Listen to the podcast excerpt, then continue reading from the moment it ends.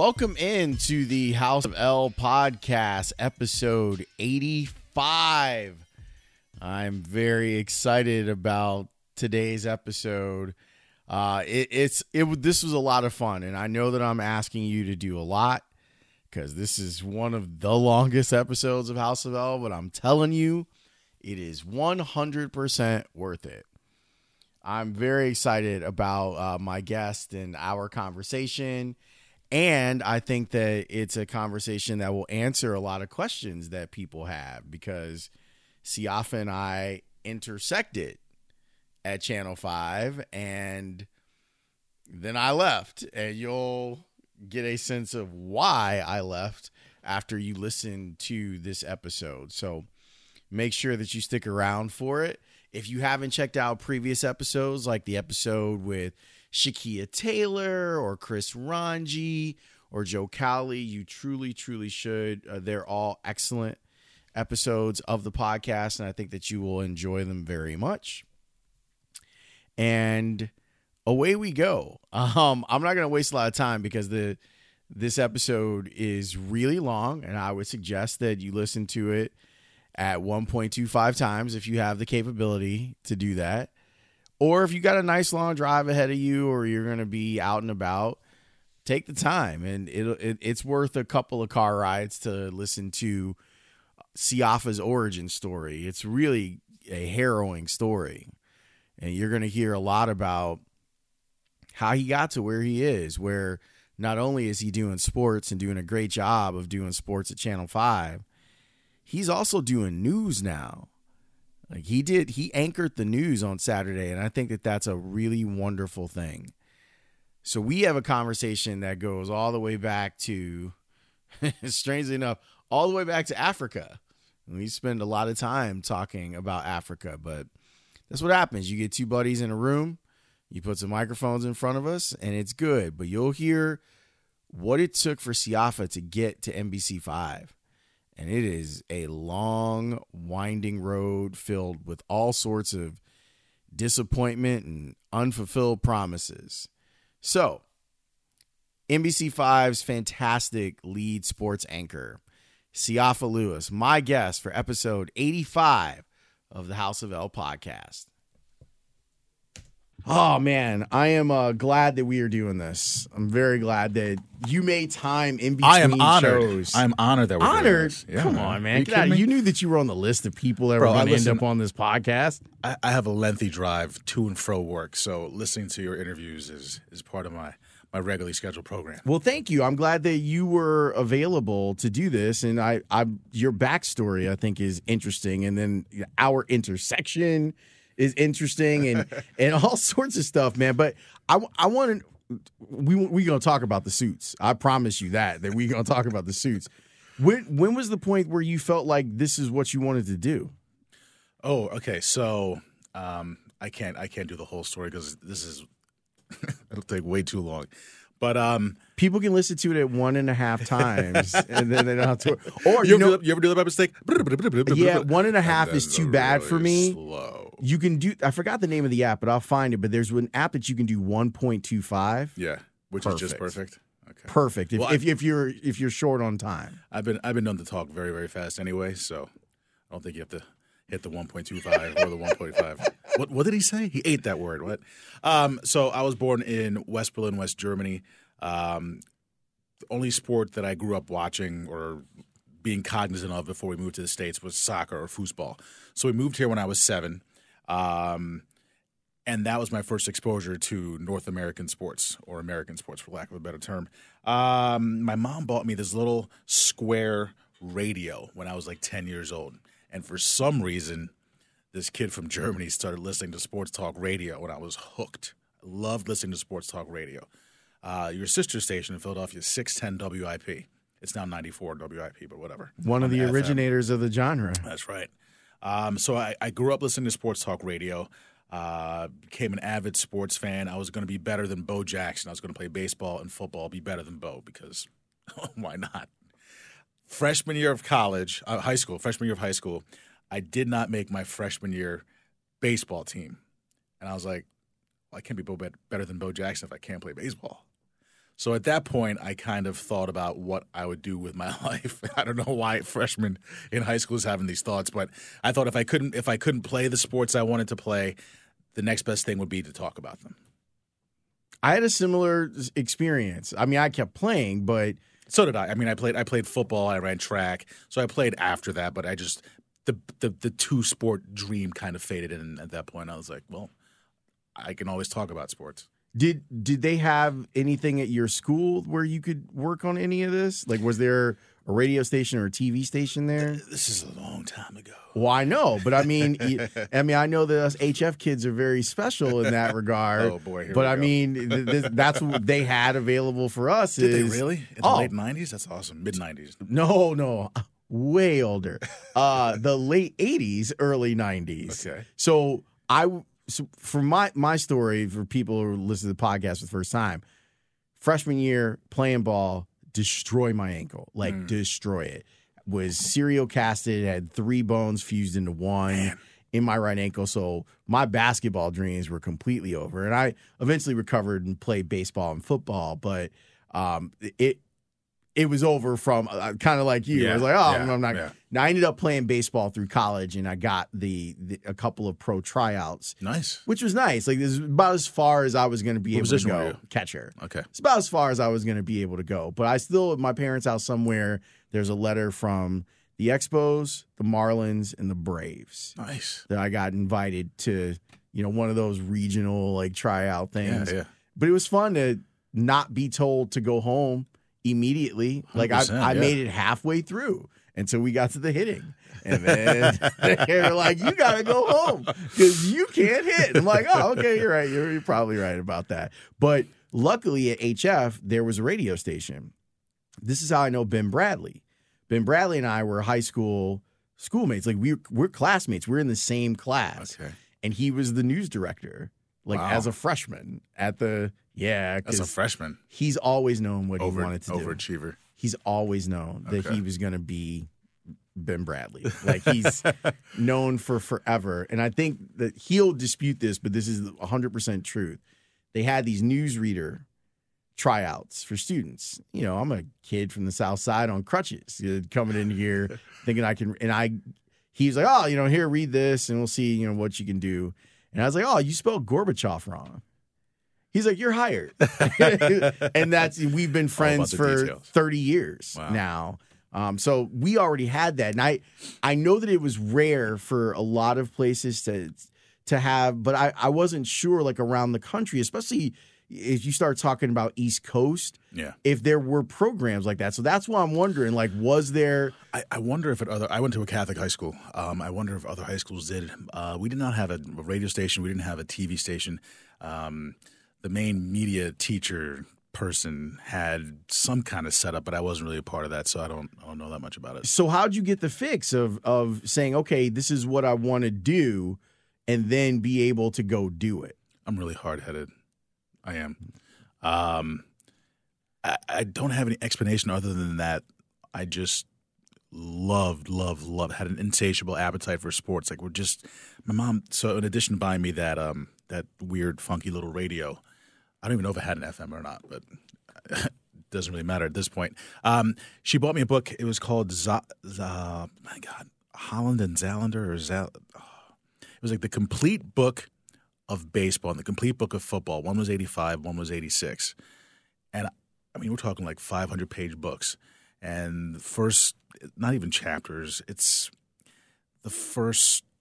I don't know, hundred pages were stories and recaps of prior seasons, and then it was like a breakdown of each player on every roster in the NFL and in baseball. And I would at the dinner table just Consume devour those books. Like there's so much useless data up in this head, um, and and just from those experiences at a very young age, I just knew that.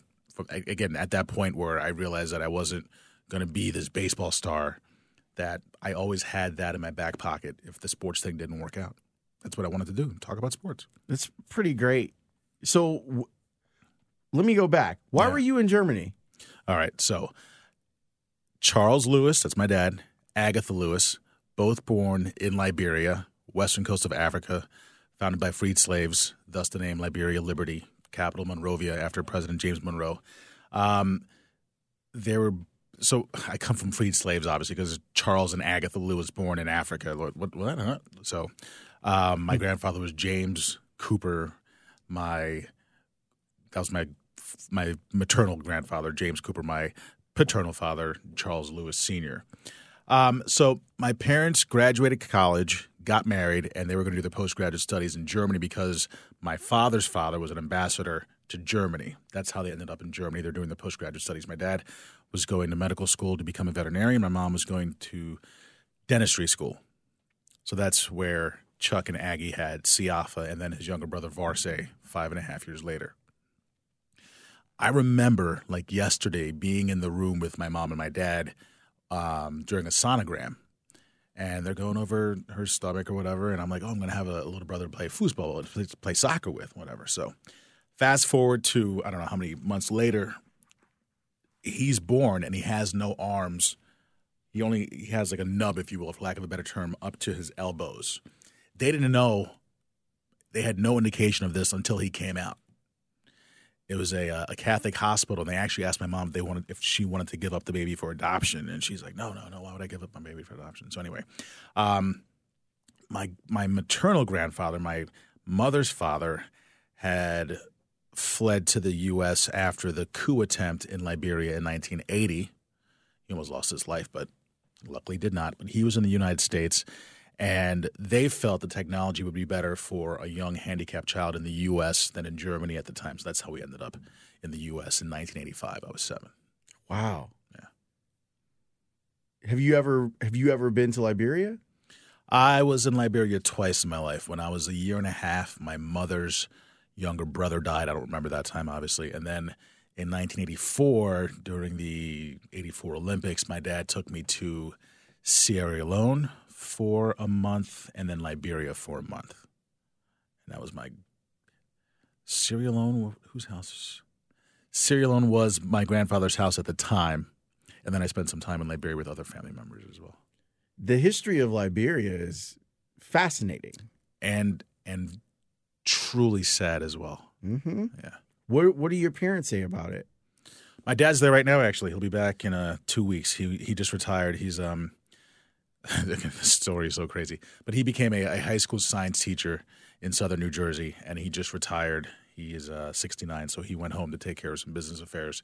So he'll be there till the 18th. Um, my dad actually got stuck in Liberia during another civil war. So again, my grandfather left during a coup attempt in 1980 in which all the men of influence and power were either killed or attempted to be killed, including the president, who was my grandfather's friend. And then in 1989, 1990, another civil war broke out. So the, the, the history behind Liberia is you had indigenous people who lived there, and then freed slaves went there. So you had they, they were known as the Americo Liberians. They had very anglicized names like Charles and Agatha and James. Um, and then you had indigenous people. My grandmother, my mother's mother, is an indigenous person. Very, very smart, but she didn't go to Western school. You know what I mean? Um, and there was always there's always been that struggle and strife between the people who were there before and the newer people who were there who were in power.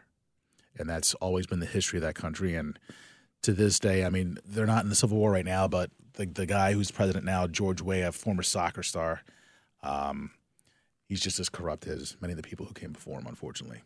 So the infrastructure isn't very good. Um, I think what was it? A couple years ago, there was the um, the Ebola mm-hmm. outbreak there. Um, it's just it's bad. Whether it was Jefferson or Monroe, like the Jefferson had had an idea about let's teach black Americans, our slaves, Mm.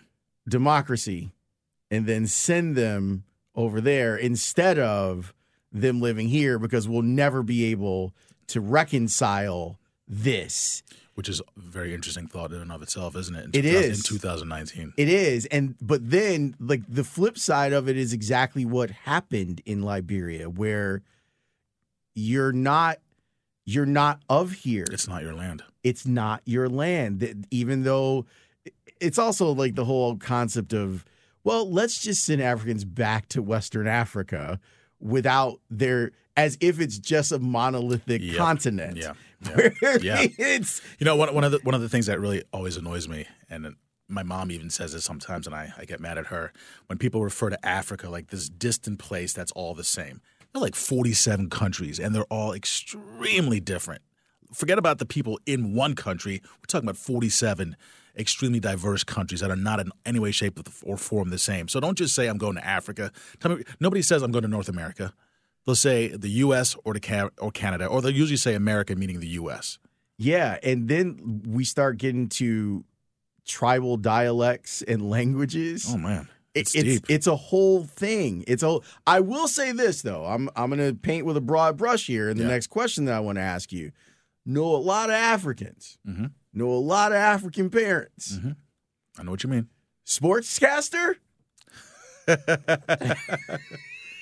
Um, You got. They had to have wanted you to be a doctor or a lawyer or something. Sportscaster. How did that go over? oh, sportscaster came after acting and modeling, so you can Oh, imagine. no. Oh yeah. Went to school to be a sportscaster, rerouted and, and pursued acting and modeling. Um, I don't know what it is, or, I don't know how or why, but my mom had always been really big on making sure that her kids were happy with whatever they pursued. Now, her younger sister, I'm talking two years younger, her daughter, my cousin Fernati, is 32. She graduated high school at like 16. She's a doctor living out in California. Do you get the comparisons? No. And then her younger son, Blamo, he's about 27, just spent a semester abroad in Germany. He is going to, to law school. Wow. See, I almost feel like in situations like that, like you have to make it. Like you can't just be, you know, like you just can't be some schmo that has dreams. Like it, they need to see Siafa on the TV, or else he should have gone and done something else. Well, luckily, I'm not in a position to to know what the alternative is or would have been. But uh, yeah, it- it's so interesting you say that. I never felt that kind of pressure. That's and I- great. and I know a lot of people who who have. Like I, like I said, my cousin. I mean, she was like a little wonder kid. Did she ever actually grow up and really enjoy being young? I have no idea. But she graduated high school at 16 years old because that's how driven or how pushed she was by. by Well, she aunt. had to be driven too, man, to, to get You that do, done. but well, at, at that age though, at, at 14, 15, 16, if that's all you know, That's true. I mean, because a lot of kids burn out. You see that in athletics, not just a- academically. A lot of kids burn out when it's about the parent and not about the kid. Do you speak multiple languages?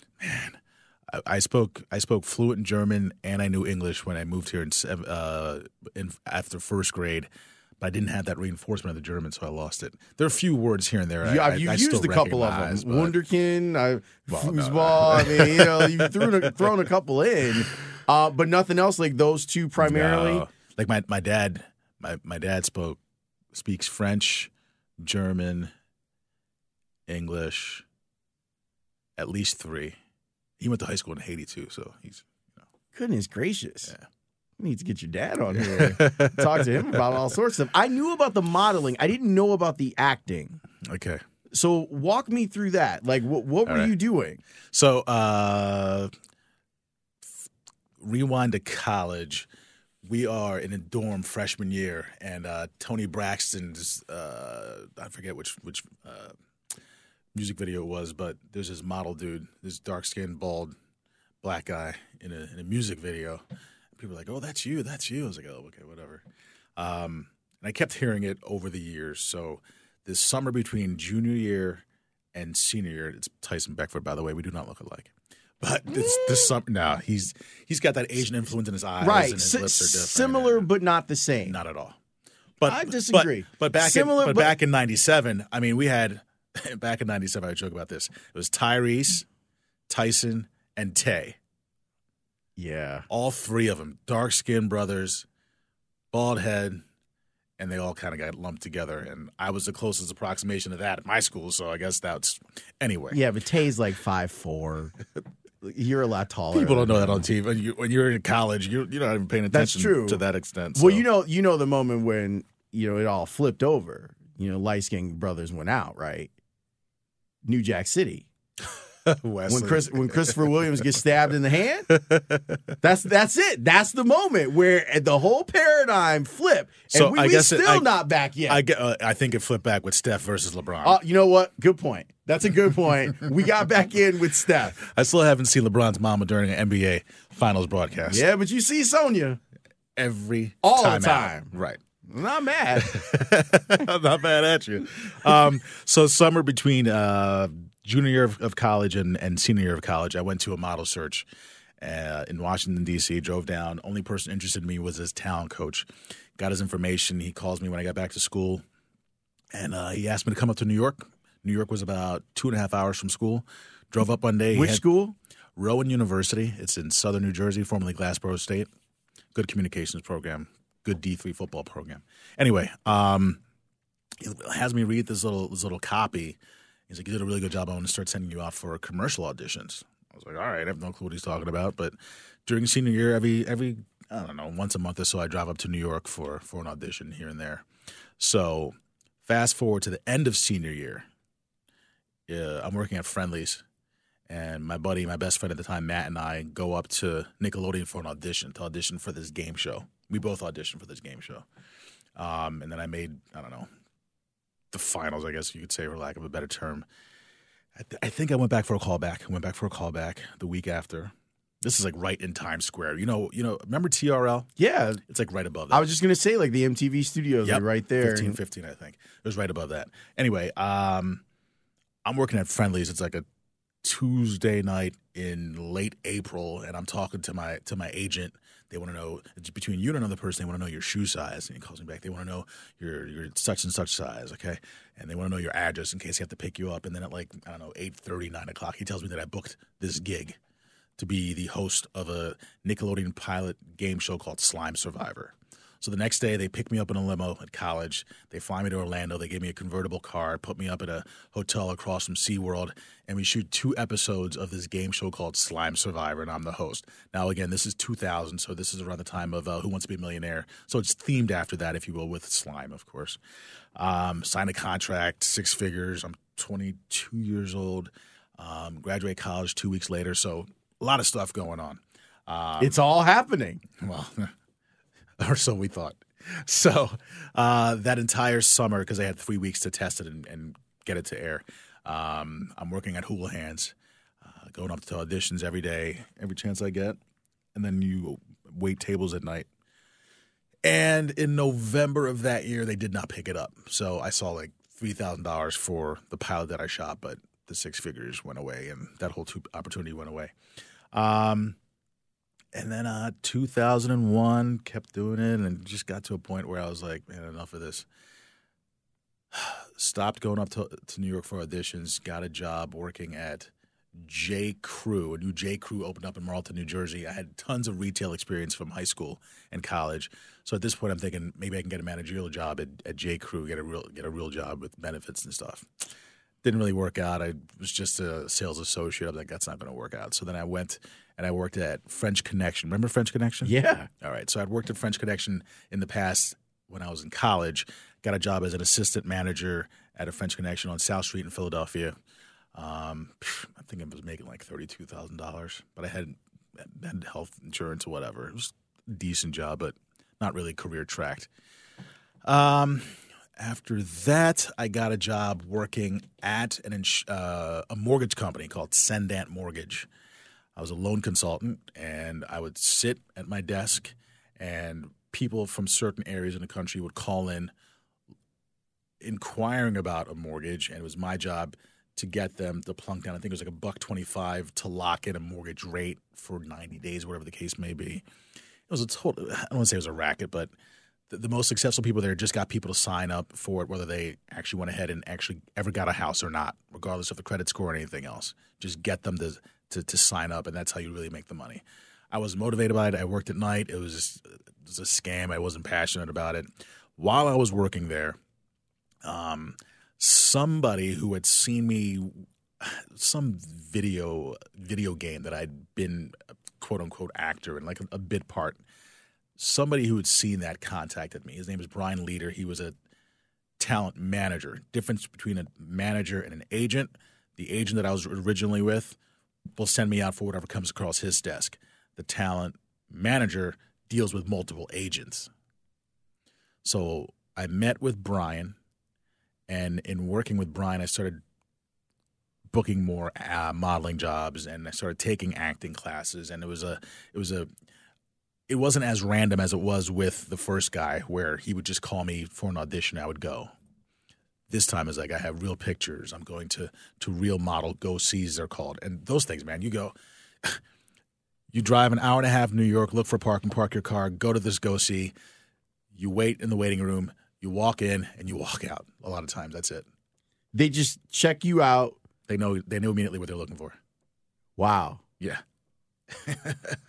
the auditions, you read it. They might ask you to read it a different way or something, and that's that. But anyway, um, I started taking acting classes, started putting more of an emphasis and real focus on it, and I'll never forget the day. It was Wednesday, June eighteenth, two thousand three. I go to acting class, Upper West Side, Manhattan. Excuse me. Park my car, put some point, some coins in the meter. Come out after class like nine o'clock. My car's not there. Like, what? Walk around the block, walk up the block, walk back the block. I'm like, I could have sworn I parked my car here. Anyway, start walking again. Look up at a sign. It says call this number to to see if your car's been impounded or whatever. I call the number. Lawrence, from the time I started auditioning in 1999 till this night in 2003, I'd accrued $1,300 in in fines and penalties. From tickets from parking your car? Yes, sir. They towed my car to Coney Island. Oh my God. I'm Upper West Side. Coney Island is like as far as you can go before getting to Long Island. It's Wednesday night. I got jeans, flip flops, t shirts, backpack, and like $8 in cash on me. So I'm like, what am I gonna do? What is I gonna do? Um, my now wife said she would wire me about nine hundred dollars. Uh, my talent manager said he had a check for me for like eight hundred dollars. But it's nine o'clock at night. I can't do anything with either of those things. And I Right. thought, inst- I'm, I was going to initially go to the Port Authority, go find a Western Union, and just spend the night there. And I was like, I'm not sitting around at Port Authority with sixteen hundred dollars in cash. So I called all my friends in New York City I could think of, and nobody was in town except for one guy. He was a model. He was at a Versace model party. So I walked from the Upper West Side, 78th in Columbus, up to 95th and West End. Got the check from my from my manager. Walked to Port Authority, which is like the 40s, and then I walked down to like NYU, which is like the teens on the East Side, in these flip flops. My phone's dying, of course, because it has no charge. Um, he finally showed up at like 2 a.m. I crash on his couch. Next day, it's raining. I try to cash the check. They won't let me cash the check because I don't have an account there. I didn't get I didn't get my car until like two o'clock that that afternoon. I didn't get home until like five, and I'm like, what do I want to do? It's like, is this what I want to do with my life?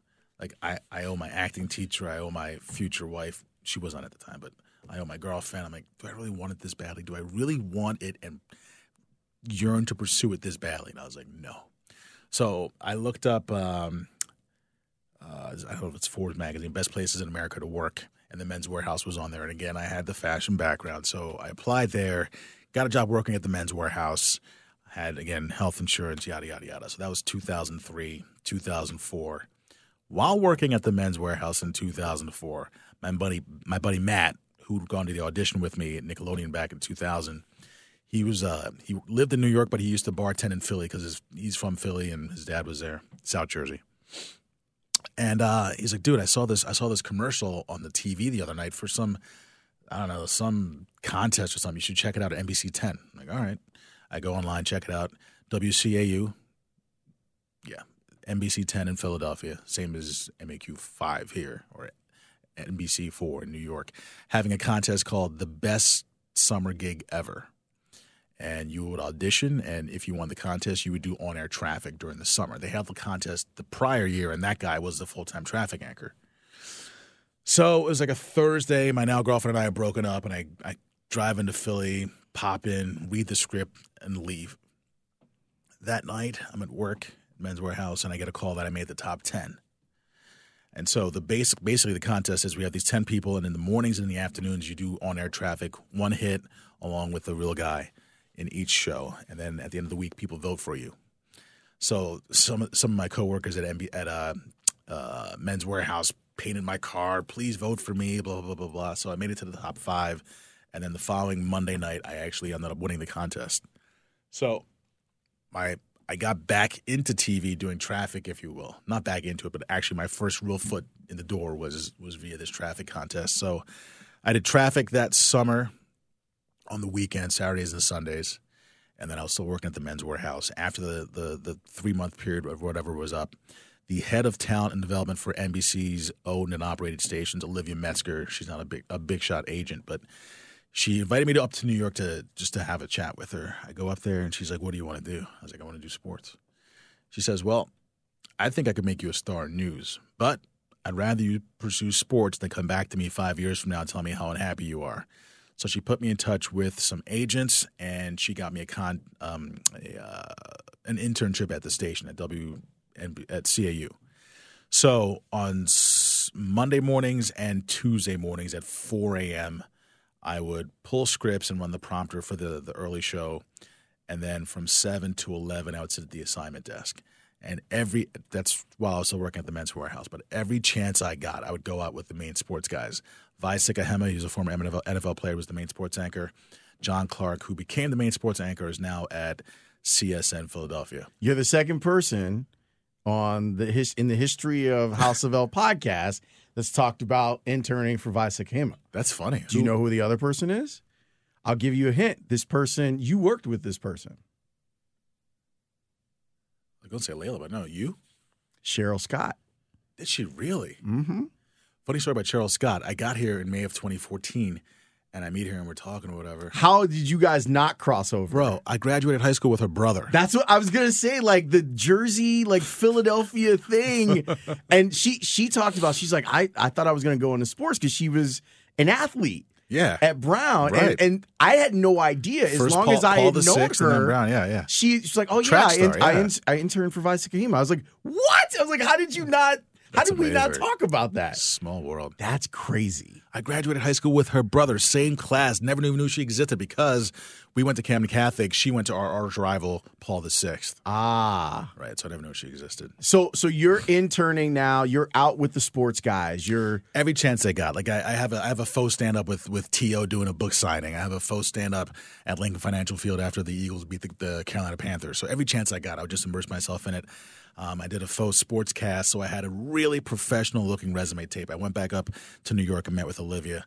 She was really surprised by the tape. She's like, "When I met you, you were just you know kind of quiet and unassuming. I wasn't expecting this, but this is great." Then she, I'm sorry, that's when she put me in touch with some agents.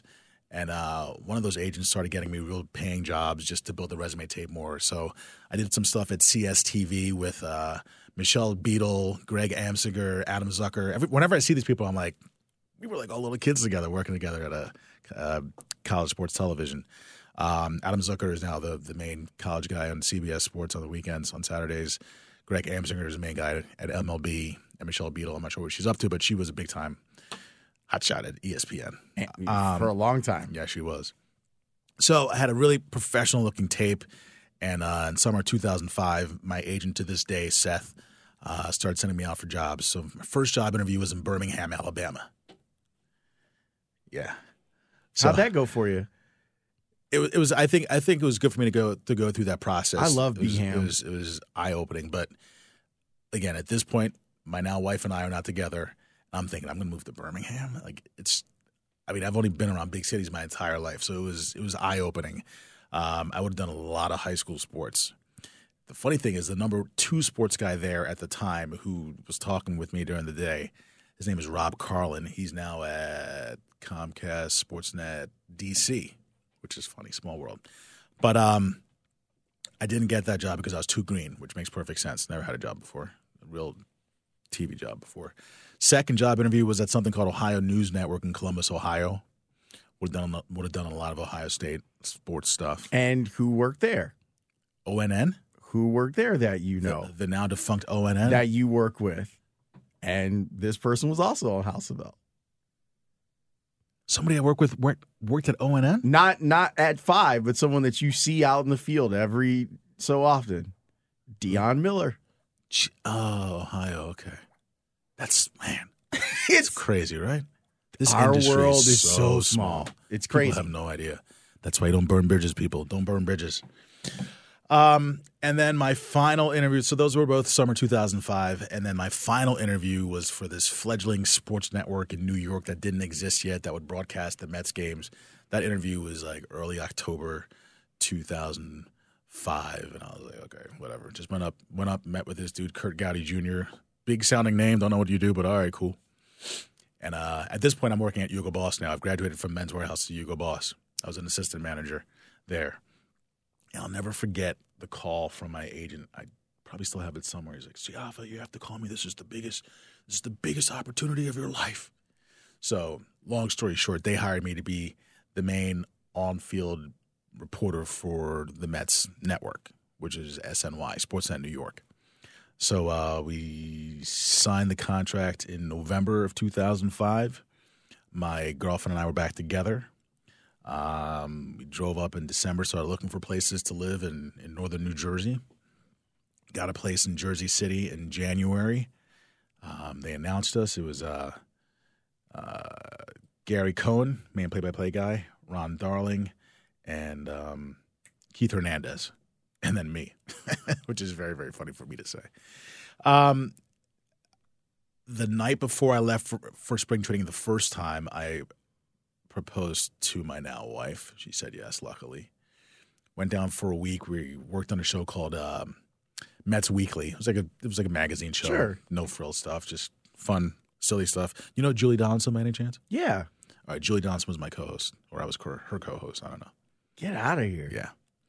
So then I came back for a week, and then I got I, I went down there for real spring training, and I'll never forget, bro.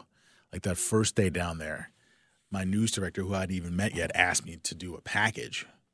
I had no clue what she was talking about, Lawrence. No idea. I had never interviewed anybody before, and I'm I'm in a clubhouse with Tom Glavine, Julio Franco, Carlos Delgado, David Wright, Jose Reyes, Willie Randolph as the manager.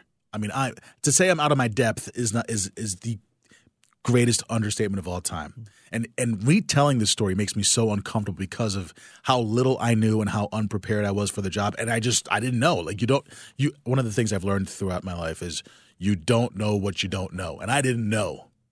I didn't know what I didn't know and I didn't know anything.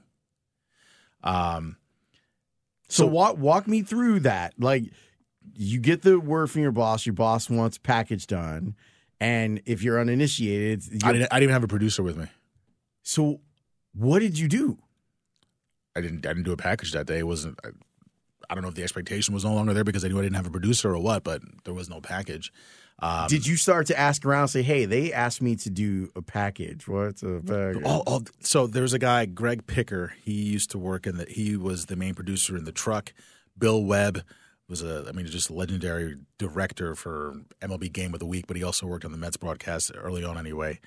And um, it's, it's not something I felt comfortable asking them. So it was just a really, truly lonely feeling. I mean, imagine, imagine you get sent somewhere by yourself to cover some sport that you, I mean, you know the basics of the sport, but you've never interviewed anybody. You, you've never done a live broadcast before. No matter what you've seen, it's not the same as doing it. True. Um, so I, I- I mean, I just remember going to games and I'm sitting in the dugout and they would throw to me. These are fake. These are real exhibition games, but fake broadcasts. We're just you know practicing, and they throw it down to me, and I'd ask the most rudimentary questions. I mean, it was just oh, embarrassing and uncomfortable to even talk about. And and these are the, the messages I get, the emails I'd get from my boss every day from from Curt Gowdy Jr. Curt Gowdy, by the way, his his father was a legendary Red Sox, and uh, National sportscaster. yes, Had the show. Had big time yeah, every week. on ABC. Yeah. Wide, Wide World of Sports. That, that guy owned radio stations, I believe. Legendary Hall of Famer. But this was his son, was my boss. He would send me texts or he would send me emails like, good job today, need to get better. Like that's it. No context, nothing, just good job today, need to get better. Or Not you need to get better at this, and here's how. not, not even a conversation. No, no. Use better words. Blah, blah, blah, blah, blah. Blah, blah, blah, blah, blah. The one day I heard, what, what did Greg Picker say? I don't know if he said it to my face. Or not. He said, I, I don't, I don't have a good enough grasp of the English language, Oh, which is fun to hear. Um, so it was just, it was a very, very tough experience, and it all came to a head. It was a Saturday. The Mets were playing um, in Orlando or close to Orlando. They're playing the Braves. I drive down there, two hours each way. Drive back, drive down there. After every game, all the beat writers would go would would surround Willie Randolph because my camera guy was third base. He'd have to break that camera down, get a different camera come over, and they're all standing there, always looking at me, waiting. And I'm like, like what do you? I mean, it's such a horrible feeling. What do you want me to do? Like, I I can't make him get here any faster. It's not his fault. and you guys got first question, right? Right, right. So there, everybody's just hates the new guy, doesn't know anything. Who we're all waiting for. So the guy finally comes over. I start asking Willie Randolph questions. One, two, three. Nothing. Brain fart. I mean, there's just nothing up there. I'm like, where am I going with this? I have no clue. So I'm just frustrated, and I um, I I, I look away, and I'm like, Jesus Christ. And he's like, "Come on, you got it, you got it, you got it. This is Willie." So when I, I finally something finally popped back, popped into my brain, finished the interview. I'm really mad at myself. I'm driving home. My boss calls. Hey, Siafa, uh, I, need to, I need you to be honest with me. What what happened out there? I'm like, Curt, I'm really sorry. You know, I, I was asking Willie questions, and I just I had no thought in my in my in my head, and I'm, I'm sorry I froze. He's like, but did you did you say anything? I'm like, no. He's like, okay, I'll call you back. Call my agent. He's like, what what happened? I was like, I don't know. I just had a brain fart. Okay. This wasn't even a live broadcast. It was live to tape. But when they took the video, they never they never checked it. They just sent it as as is back to New York. And when I moved away and said Jesus Christ, it picked it up on the mic and it was broadcast and people were livid that I took the Lord's name in vain. So Curt calls me and tells me that he wants me to watch the game from the truck for the next couple days. He's going to send Chris Cotter. Uh, Chris Cotter works at a ESPN college game day. Good guy. He's going to send Chris Cotter down to Florida to do a couple broadcasts. I'm going to watch the game from the truck to view it from a different perspective. All right. I'm watching the game from the truck. I'm like in the back row, and the Mets are playing the Dodgers, and Chris Cotter is interviewing Tommy Lasorda. And I hear somebody in the front row who doesn't know I'm back there say something like, Can you imagine Siafa doing this interview? Oh my God. I'm sitting back there like just, you know, just shriveling inside. Um, and then later that week, Curt called me and told me he was going to make a switch. He was going to keep Chris on the Mets. He was going to have me come back up to New York to be a general assignment reporter. And that Saturday, my first Saturday at the studio, when I met my news director, she asked me to do kind of a summary of the Mets uh, training camp so far. Bro, I wrote. If if they actually if they actually put this thing into script format, this would have been like a ten minute long piece. so that is literally how I learned to do packages. No, no, no, no, no. That's not how you do it. You have a couple tracks, and then you have sound, and you have a couple tracks and You sound. connect the- right. You, it's a story. Um, that first month, that was a Saturday. The first Monday, I was at uh, New Jersey Nets practice or New York Knicks. That was Nets. Vince Carter, Richard Jefferson, Jason Kidd, uh, Lawrence Frank was the head coach. But that's literally how I learned to do this job on the job, in market day one. by day, step by step. I covered every single team in New York. I covered boxing matches. I interviewed Floyd Mayweather. It was a very tough and humbling, but very necessary experience for me. So this happens. You have the moment in the truck where they're talking about you. They don't know that you're even Oh, there, or maybe they don't even care Who that knows? that you're there. You you get pulled back to the station. You're kind of starting over in a in a rudimentary way to to learn the craft. What's going through your head when this is happening? I, I honestly, looking back, I think there was a, a sense of relief because I knew that the Mets job was way too big for me, having having done it even for three weeks. So it was kind of a relief that I can do this thing at a at a at a at a much different pace where I can actually I have some control over. I have more control over the pieces that I do on tape and massage, if you will, than this live thing that's a behemoth. And I have guys who are truly, truly veterans in the game, having done this, and I'm the guy trying to learn on the job. I don't. I, don't, I think being a GA, you can learn on the job much easier than being the the the, the on, in the field guy of a major broadcast like that, especially in New York. So when's the point where you feel like you do know what you're doing? That things slow down you've got a sense of I can okay, I got this. I I know what I'm doing. I'm right. comfortable now. So end of 20 of 2016, end of 2006, I started covering Giants games. I wasn't the main Giant guy, but I started covering more and more Giants games and I started feeling much more comfortable at that point because it's like the same thing every day. You go to Giants practice, you go to Giants practice, you go to the games. You know what I mean? Um, in 2007, I covered the Giants from the first day of training camp up in Albany, New York, until the last game of the season when they lost to the Patriots 38 35. Patriots went 16 0. Um, without that game, the Giants don't win the Super Bowl, but they knew that they could hang with the Giants because of that game. But I covered. I, I, there's one they played in London. I think they played Tampa in London. I didn't go to that game either, but I every single thing that went on that season, I felt so comfortable I had I had the guys. excuse me. I had my guys. I'd go to in the locker room. I knew them. They knew me. They trusted me. Um, I started. I felt comfortable at that point. Of course, my contract expired on December 31st, so I didn't get to cover any of the playoffs, let alone the Super Bowl.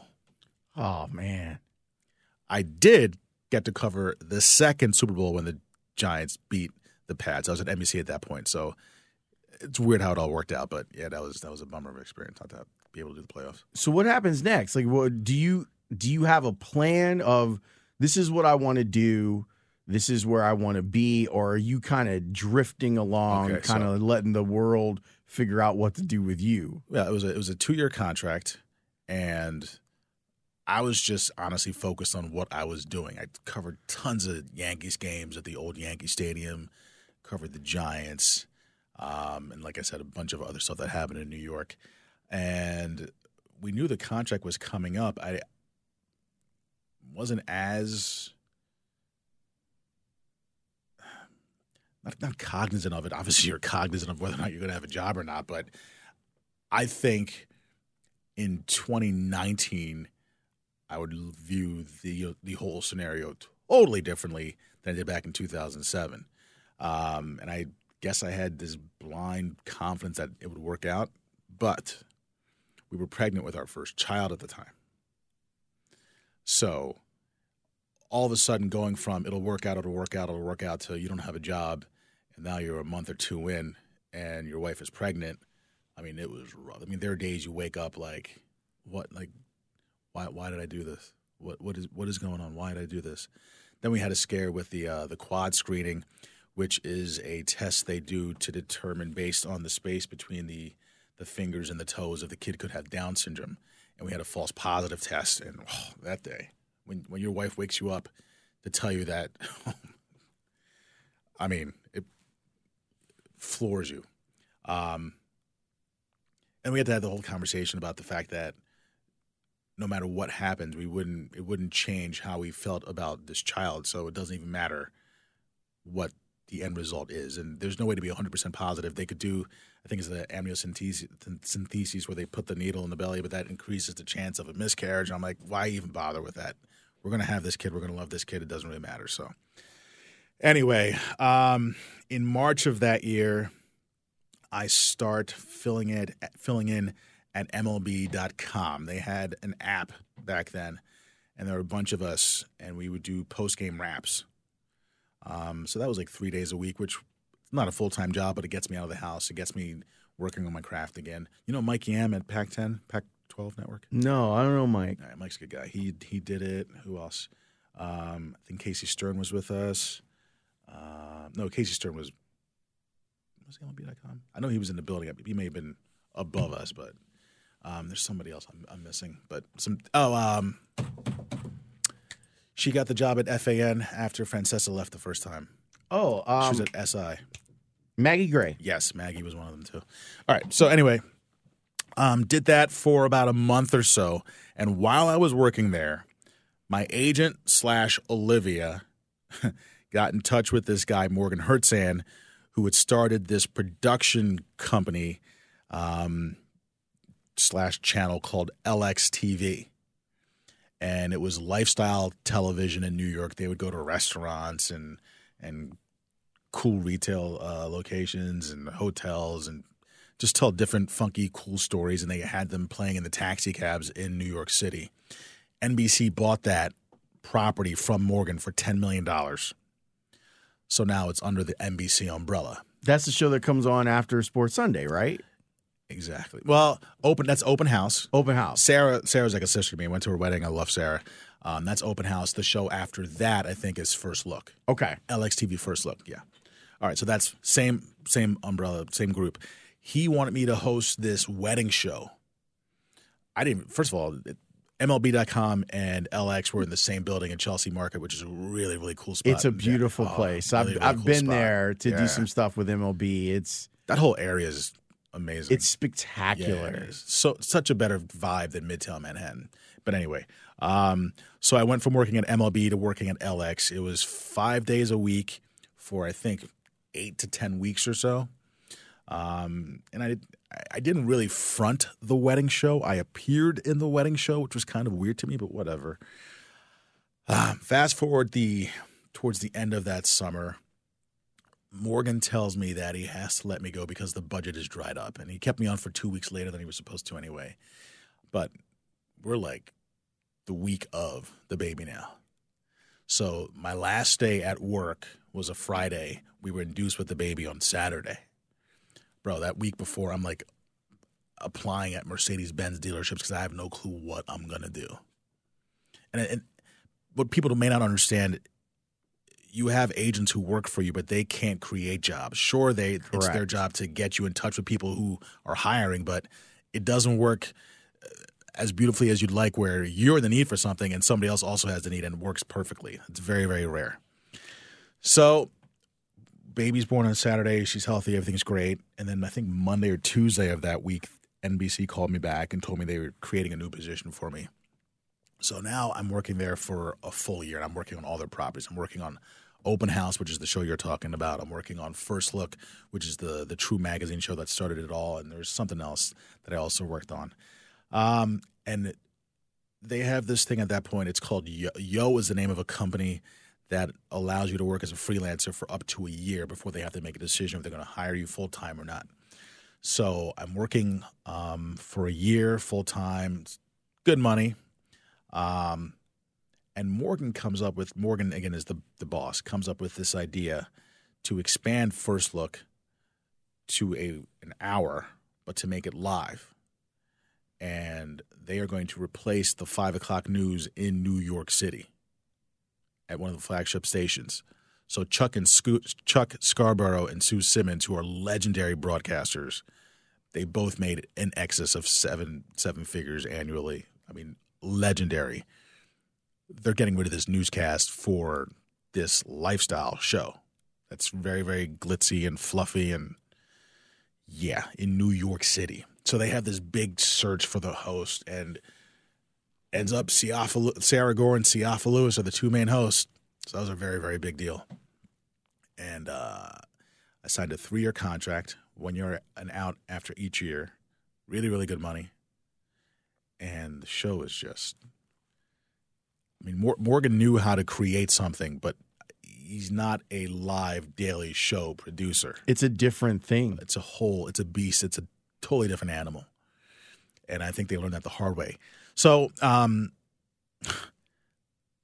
first six, seven, eight weeks, it's Sarah and myself, the, the two main co or the two main hosts, and then we have some other hosts who do other things. And the show got better as it as it progressed, but there's a World Series going on, and the Yankees are in the World Series against the Phillies. They're like, hey, Siafa, you have sports experience. Why don't you do some some sports pieces? So what they meant by that was go get MOS sound, man on the street, MOS sound. So you're begging people to talk to you.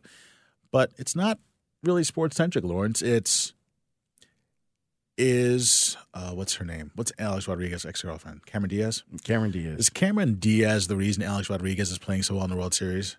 Like that's my job for the day. Like that's I go into work and that's my job for the day. Wow. Or who, as I mean, as a Mets fan, would you rather the Yankees win? Or the Phillies win? Right, because the Mets obviously are in the Phillies division and the Yankees are their their intra-town rival. So I mean, I'm I'm like insulted, but this is what, what I'm doing. I'm doing live shots outside of Yankee Stadium with all these people I know from Philly, New York, in in sports media, and they all go in the game. I don't have credentials, so I'm getting back in the subway and going back up uh, uptown, downtown. So the World Series finally ends, and they wanted me to cover the parade. I was like, "Yeah, I'm, I can't do the parade." Now I am from Philly, obviously, so I was Mhm. also sore about that. And I'm like, I've done this for a week. I I can't do the parade. So Sarah, who is a a lifelong Yankees fan, did the parade. So I'm thinking, okay, that's done with.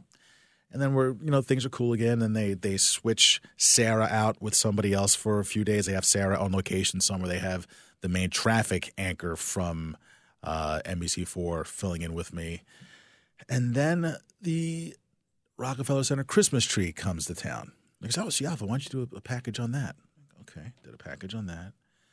And I'll never forget, it was a Friday. I'm on my way to work, and I get a, an email from Morgan. He doesn't really email me. No, it was a call. He never calls me. He sends me emails. Sorry about that. Uh, we'll discuss when you get in. Like, okay. I go in, and he tells me a roundabout way that the ratings are much better with you in the field than in the studio, which is, I mean, it's not even a backhanded compliment. It's just insulting. But at that point, they made a decision to make me a correspondent instead of being one of the two main anchors. So here we are again. Well, no, no, no. My contract, I was still on my contract, still getting paid the same amount of money. No, but I mean, like you thought Yeah. it was one thing, and then it Yeah. ends up being another thing. How do Well, you and- adjust? And, here are the packages I'm doing, okay? Here are the packages I'm doing. Uh, there's a gingerbread house exhibit at the Parker Meridien. oh, That's that's not just a package. Well, I'm sorry, that's a live shot. That's like a, a minute and a half live shot talking about gingerbread houses.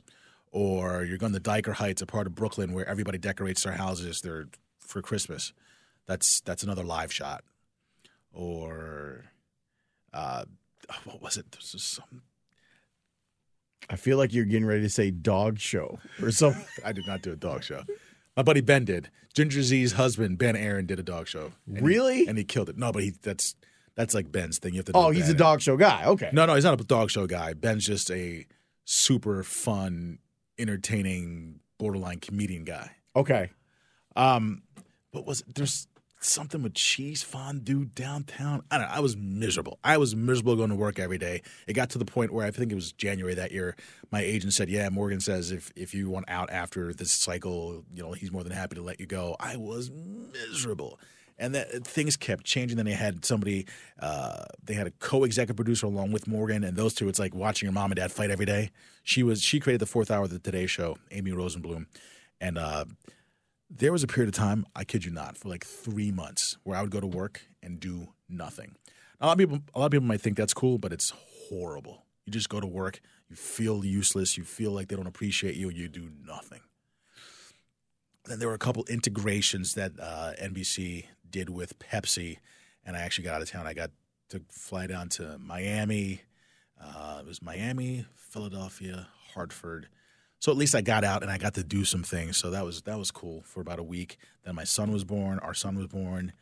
Took paternity leave. Came back and I don't know how or why, but Amy came up with this idea to have me do a segment on food. I mean, it's New York City. There's food everywhere. So we did a segment on, um, I think some magazine or some some dot com had an article on best X, Y, or Z, and we we did that one day, and that just started this whole big new thing. So I became kind of the food guy, which was really really neat, and I met some amazing chefs. Eric Eric Ripert is one of the best chefs on planet Earth. He cooked at Le Bernardin, which is a, a Michelin three star uh, restaurant in, in New York City. He cooked for me. He signed a book for my wife. He ate with me. Amazing experience. I did. I did best steaks in New York City. I went to Peter. I went to Peter Luger. I went to Del Frisco's. I went to Peter Gallagher's amazing, amazing stuff. But I knew as I was doing this, this is not going to help me out in my career after this because I'm not going to go into food TV. All right. So now it's 2012. They tell us that they're going to get rid of the show altogether. I'm like, Wow. hey, cool, whatever. My contract is up when it's up. It, uh, August 31st, my contract is up. So we're, we've been looking anyway. I, at this point, I've auditioned to work um, on a morning news show for the CBS affiliate in Miami. Got pretty far along, did not get it. Um, Rhiannon Ally, do you know her by any chance? No. All right, Rhiannon's really cool, but Rhiannon Ally and I uh, did had an audition together. Went fantastically well. Big picture there was the two guys who ran the show felt as though they didn't feel comfortable having two people who did not have a hard news background being co-anchors. She did not either. She did not either, but she'd already they already kind of decided on her, so I didn't get that that that um, um so 2012 is moving along. I go out to LA for a week to take meetings to talk to different people. While I'm there, I get a job opportunity at the ABC affiliate in Philadelphia, which is a lot like channel WLS here. It looks the same, sounds the same. It's a powerhouse. It's Philadelphia. Yeah. So I go audition there. Day, I mean, audition took forever. The- audition, the interviews, they took me out to lunch. Felt great about it. Um, when I left, he says, "If you don't hear from me, get in touch with me." And I was like, That's weird. "Wha- "What? How does that work?" Because I want to work for you, so I, I I'll call you tomorrow. Like, what does that mean if you don't hear from me? If I don't hear from you, so that was a very awkward process where, you know, wait five days and you call, you email, and then you hear nothing back, and that whole experience was very very weird. Eventually, I called on a Friday, left a message. He calls me back and says, "Hey, Siafa, this is X, Y, and Z. Just want to let you know that we've decided to go in a different direction, but thank you so much." Blah blah. I'm like, "You want to let me know? I called you. You didn't call me. You didn't call me out of the decency of your heart to let me know that you've moved on. I called you. You're like, oh yeah, I should probably let him know that we moved on. Anyway, that was disappointing. Um, that was July of 2012, and then August 31st, my contract expired, we got nothing. Now I have two kids. Before we were pregnant, now I have two kids, and September you get through because you know you're spending time with your family and got some money in the bank. It's okay, whatever. October, we were trying to some funky fasting thing which lasted like two days because we were so hangry at each other. Um, you get through the holidays, but then after Christmas, man, January, man hits you like a brick. you got there's nothing in the pipeline. There's one there was one job interview or an opportunity audition in northern New Jersey, News 12. They have a, a group of stations up there, and they were looking at me for a hybrid role where I would uh, do sports two days and news three days. I'm like, that's cool. I could I could really see myself doing that. Auditioned there, thought it went well. I have friends there that I'm in a fantasy baseball league with. Just nothing ever came of that opportunity. So it's January, man, and I'm I'm despondent. I'm depressed. I'm questioning why I ever got into TV. I should have gone into accounting or finance, just something more stable than this. Um, my wife went back to work full time. My buddy who works in marketing and uh, for MS for uh, for Microsoft in Seattle's trying to help me get a job in Seattle. It was just a horrible time. Um, I think it was February or March. I started filling in here and there at a uh, I don't even know how to describe it. Newspapers used to buy this for their websites. They would put I forget Cinesports. It's called Cinesports, and we would do interviews with newspaper writers and like post game wraps that would appear on certain newspapers' websites. It wasn't full. It wasn't on a regular basis at all. It was just something again to make some money and get out get out of the house. I uh, started pursuing getting into um, what is it? What is it? What is it? What is it? Not Northwestern Mutual. I can't think of the name of the company. But like to be a financial consultant, essentially. But what nobody tells you about that is you make like no money early on. Until, yeah. until beginning you, you, get nothing. until you build a network, and then you start making money. But I was like, I can't do that. I can't You- spend time. you don't have time. You to, to to get into that when I have a family to try to provide for. Um, and then think April, late April of that year, uh, had opportunities at ABC News to work on that overnight show that I love that show. that Paula did. Um, went up there, auditioned for that. It's the world news now, right? Yeah. It, it would have been a hybrid role, I think. And while I was there, I was just so that was the day that there was uh, the big fire in West Texas, I believe, explosion. And I just sat there. For, they asked me to write a story, and I just sat there for so long because there's breaking news. So nobody even asked me if I wanted to eat anything. It was just like, oh yeah. And then I did I did a couple I did a screen test and on the way home from there, I called my agent and said, "Dude, I'm I'm done. I can't I can't sit around waiting anymore." And um, that Saturday, I was home with the kids, and I got an email from a company called Suit Supply. I love Suit Supply. This is where I get my suits from. is it legit stuff. So this is this is 2013 though, before they were even in Chicago. They they hadn't spread out that many places yet. Um, back when I was at NBC, a lot of my friends who were in, on the production side would ask me uh, to help them look for a suit. So we used to go to a place called Century 21, like down by where the World Trade Centers were. They had amazing suits always on sale. After Suit Supply came into existence, I was like, let's just go to Suit Supply because you can get something that looks really sharp, contemporary, without breaking the bank because you're not going to wear the suit that many that often. So I'd known about Suit Supply because I'd taken f- tons of friends there. So I'm reading this e- this email from Suit Supply. They they just opened up in Philly, and uh, I don't know why I scrolled all the way to the bottom. I clicked on careers. They're talking about all these different careers available at Suit Supply, and I'm like, huh, I should get back into clothing. But instead of applying at Suit Supply, I got in touch with a friend of a friend. So in 2009, when this live show first began, I needed somebody to dress me because it's it's on air every single day, and I, I wrote all these different Italian suit makers, including one called Isaia, I S A I A. It's actually their last name. His name is Gianluca Isaia. He's third generation. Uh, they make some of the most gorgeous, sexy, amazing clothing you'll ever see. You should follow their Instagram. these these the suits start if you went to Saks or Neiman Marcus right now, the suits start at like forty seven hundred bucks. Oh, The ties are like I think two twenty five. The shirts are like five hundred bucks. Thousand dollar shoes, thousand dollar sweaters, like high, high, high, high, high end, luxurious, beautiful, gorgeous, but stupidly high end. And um, I'd reached out to them in 2009. They said they don't really do any kind of barter agreements, but they were very cool. They invited me up to the showroom, and at that point, I was like, you know what? I need to get them a segment on um, First Look. So we did a little segment with them, and they gave me two suits just out of the kindness of their heart. They gave me two suits and two shirts. Wow!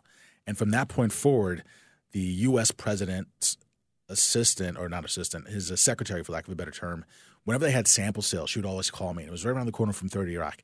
So she'd call me, and I'd get like a $3,000 suit for 500 bucks. Got this gorgeous, buttery green leather with a, uh, a beaver fur collar bomber for like 200 bucks. I mean, just amazing, stupid deals that they would hook me up with. It was just their sample sales, and it was like a friends or it was a sample sale or a friends and family event. So anyway, I'm sitting there. I'm like, I should just call them and see if they have anything, just because you might as well aim for the, aim high, you know. Um, at one of those sample sales or friends and family events, I'd met this guy Vivek Nagrani who makes his own socks. He's made socks for Bill Clinton and George George H. W. Bush, but just amazing luxury socks. And he and I hit it off. So this Saturday, I text him like, "Dude, what do you think about me getting in touch with Jim about p- potential career opportunities?" And he's like, "I think it's a really good idea."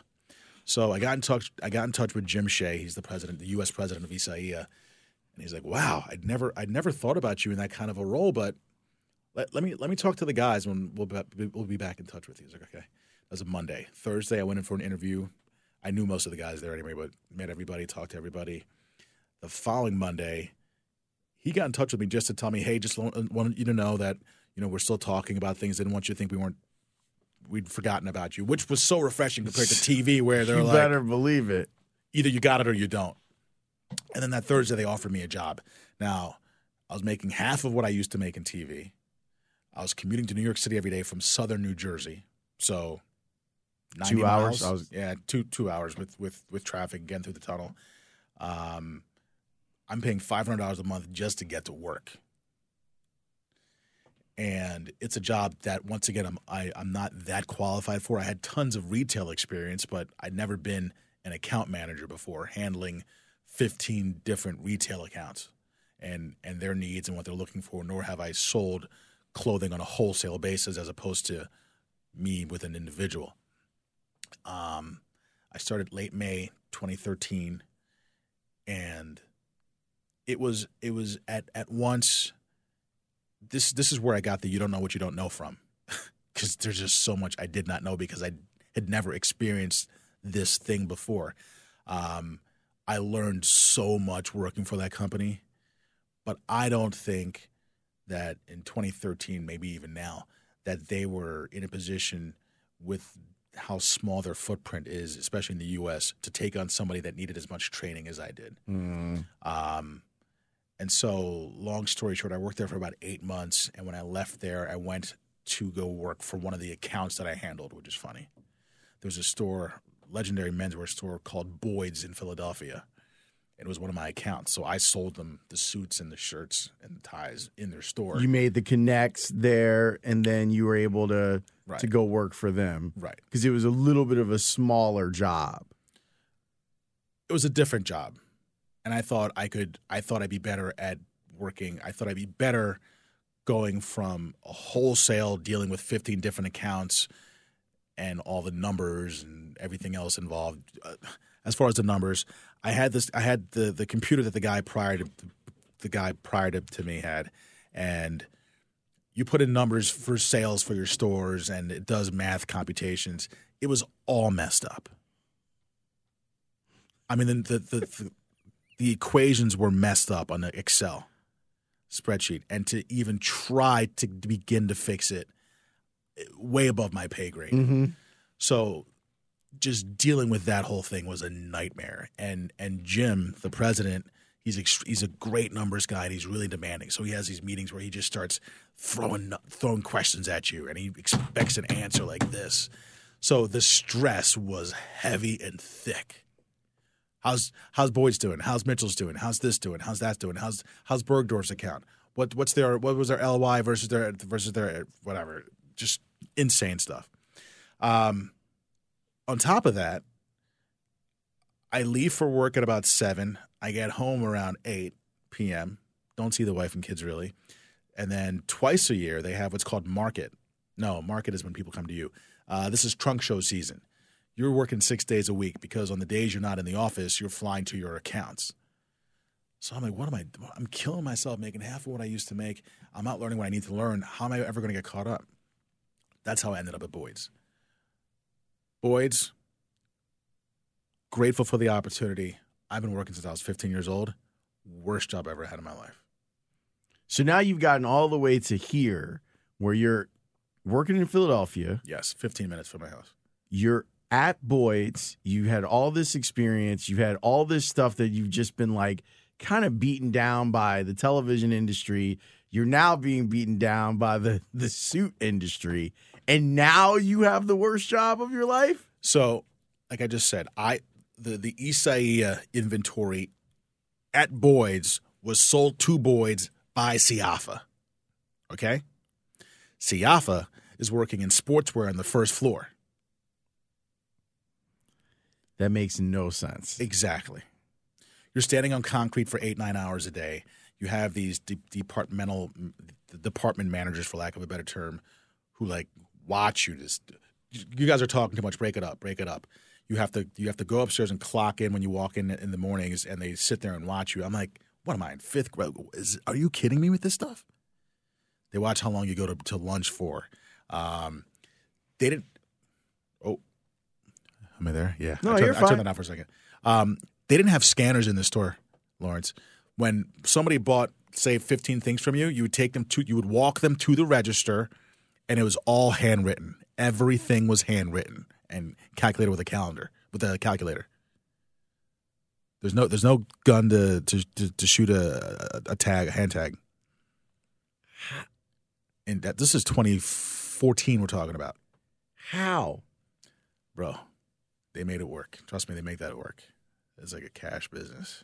Oh, okay. All right, I got you. Yeah. I got you. family, very small family business. A- dude's grandfather started it, his father ran it, and now he was in charge with his brothers in law. who he didn't like that much. It was that place was a hot mess. Things are much better now from what I hear and from what I've seen on Instagram, but at that point it was a hot mess. While I was working there, um, I had a couple different opportunities. Uh, early in 2014, when I was still at Isaia, I went and I met with uh, the folks at CNN slash Headline News, and they had a couple different opportunities. One was to work with Robin Meade, who was obviously an MAQ, uh, to be her main sports person. It was great going down. I went flew down to Atlanta, uh, auditioned. The audition's still online somewhere, which is really funny. But um, yeah, I'm glad that didn't didn't happen because that it didn't work out for that person or the person after that or the person after that. Um, and then they had this reality show concept they came up with. Um, kind of like you know, do you ever watch Love It or List It on HGTV? Yeah. That's my jam. I love that show. I love that show. All right, so this was a show called Vacation Hunters, I believe. They had two hosts, uh, Ramona Bruland and myself. We would, I believe, talk to a couple about their ideas of their dream vacations, and it was our job to book and set up the the best vacation, and the winner would win. I don't know. That was kind of the concept loosely, and uh, we f- flew out to LA for a week and and shot this pilot, and again, I'm I'm still kind of new at Boyd's. So to pull this off, I had to I had to lie and tell them that my grandfather was sick, which is a horrible feeling. But then through the grapevine, they're like, "Oh, were you in L.A. to, to discuss a TV opportunity?" And I was like, "Nope," because I mean, I'm I still need a job, but I'm not going to say no to a new, an opportunity that could change my life either. Um. Anyway, it was like right. It was. So here's how it happened. I flew into Chicago on a Monday, auditioned at MAQ on a Tuesday, flew home, went back to work on Wednesday, and then that Saturday I was on a flight to LA. So this new guy who's working in sportswear, sportswear is like where all the the the, the starters start. The newbie started in sportswear.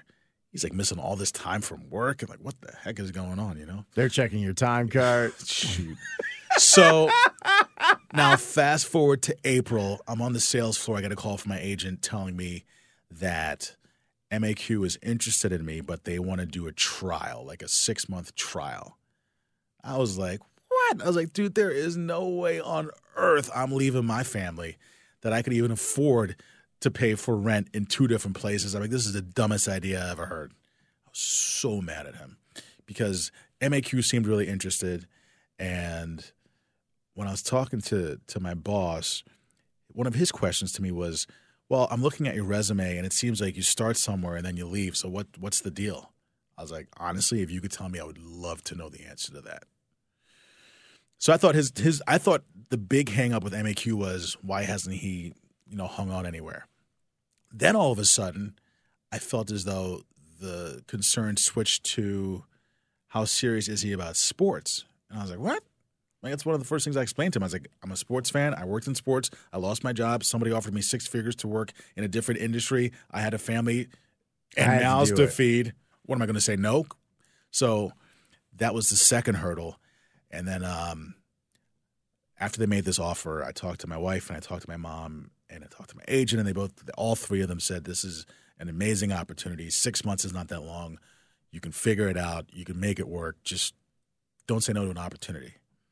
So I think it was May 19th, 2014. I packed up my Honda Accord Sport, left my wife and kids early that morning, drove to Chicago, got Man, here. Ryan Pace would have loved you. That's a whole other conversation. That's a whole other conversation. Uh, got here at like ten thirty that night. Uh, rented a studio apartment in Lakeview. Uh, saw my wife and kids once a month. Um, that was May, June, July, August, September, October. I got a contract offer, signed a contract, and then December, my wife and family moved out here, and that was five years ago. And you're happy. Am I? Oh, well, I mean, you I'm joking. happy. I'm messing with you, man. I'm messing with you. Don't tell It's me just- that you're no, no, not it's just- happy. I paused there for a second because uh, verbalizing it and and understanding what it took to get to a certain point, it kind of like hits you like, wow, been through a lot, you know. And you keep moving.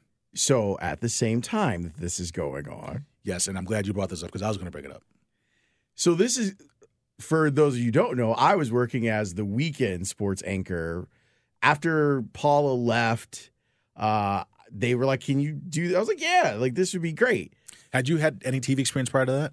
It's I started doing Sports Sunday in 2011 Okay, with them. So, all right, so let me let me back up a little Yeah, bit yeah. farther than that. I I ended up doing a segment on Sunday mornings. They had a Sunday morning newscast, like Bears game day type stuff with Zoraida. And basically, I would teach Zoraida football. Got it. That was the whole idea. Like, let's bring in the guy that covers the Bears for the radio station, have him teach Zoraida football. It might be Whose fun. idea was this? Who got in touch with you? Do you remember? There's a producer named Jen Vandersanden at the time. She's I don't even I don't even know if she's in the industry anymore. Um, but it was fun. Like Yeah. we had a good time. It would be like me, Zoraida, and Natalie Martinez. Okay. Like we and we talk football and it was good and we do predictions and I'd help, you know, try to tell them which way they should go on a prediction or whatever. And then they said to me, Can you read a teleprompter? I was like, Yeah, I can read it because the answer is always yes. Right. And You'll so figure then- it out. Yeah, I'll figure it out. Yeah. And then they Jeff Glick like brought me into Sports Sunday and I was doing Sports Sunday and then it Were you co-hosting? Were you a guest? I started as a guest and then they were like, You can probably do this, right? And I was like, Yeah. And with everyone being kind of scattered about, Yeah. and I had good chemistry with Adamle, like, and we had a good time doing it. And so they said, why don't you anchor during the weekend? I was like, all right. so now I'm working seven days a week. Oh man. I'm doing, I'm covering the Bears. I'm doing my talk show, and then I'm over there on Saturdays and Who Sundays. you cover the Bears for? For the station? for the score. Okay. So I I did that up until about 2011, but then I was doing the talk show every night, and then I was occasionally like they'd send me out on a story, like Channel Five would send me out to go cover Hawks practice or whatever, wherever there was a hole. Right. They're like, well, Lawrence could go do it, so I would go do it, and I'm sitting there going, is my next move full time television? So this began in 2011. Mm-hmm. So for like three years, you're part time over there. Yeah, three Wow. years I was doing I was doing Sports Sunday, I was anchoring and occasionally during the week if it fit my schedule. And usually stuff like Bulls practice or Hawks practice fit fine because the radio show was at six o'clock at night. Right. So I could go do that. I could flip a package, then be on the radio and get on with my life. So I'm sitting there going, because I knew that they were looking for someone. And I'm like, I'm I'm right here. Right. Like I'm I'm homegrown by you guys. Like and so I'm sitting and I had gotten this was about the time while you were starting the six months. I got an offer from 120. And they said, Well, we Hmm. want you to come do a show every morning. And I'm sitting there going, I don't know. Like, I really love Channel 5. Like, I love, I love Adamle. Like, we just, such a, I, I love, I mean, you know, Mike. I mean, he's, I loved working with him. While I was there, worked with Sarah Kustok. Yeah. We did Sports Sunday together for a while, which is a lot of fun. Rebecca Haarlow, who's amazing. I loved working with her. Obviously, Peggy. And I'm sitting there going, oh, like they're not even, like I'm not even on the radar. Like it's not even a matter of we don't think you're good enough. Like I wasn't even on the radar. Did you did your did your people get in touch with? Oh yeah, Yeah. yeah. Because I mean, I I obviously wanted the job. Right.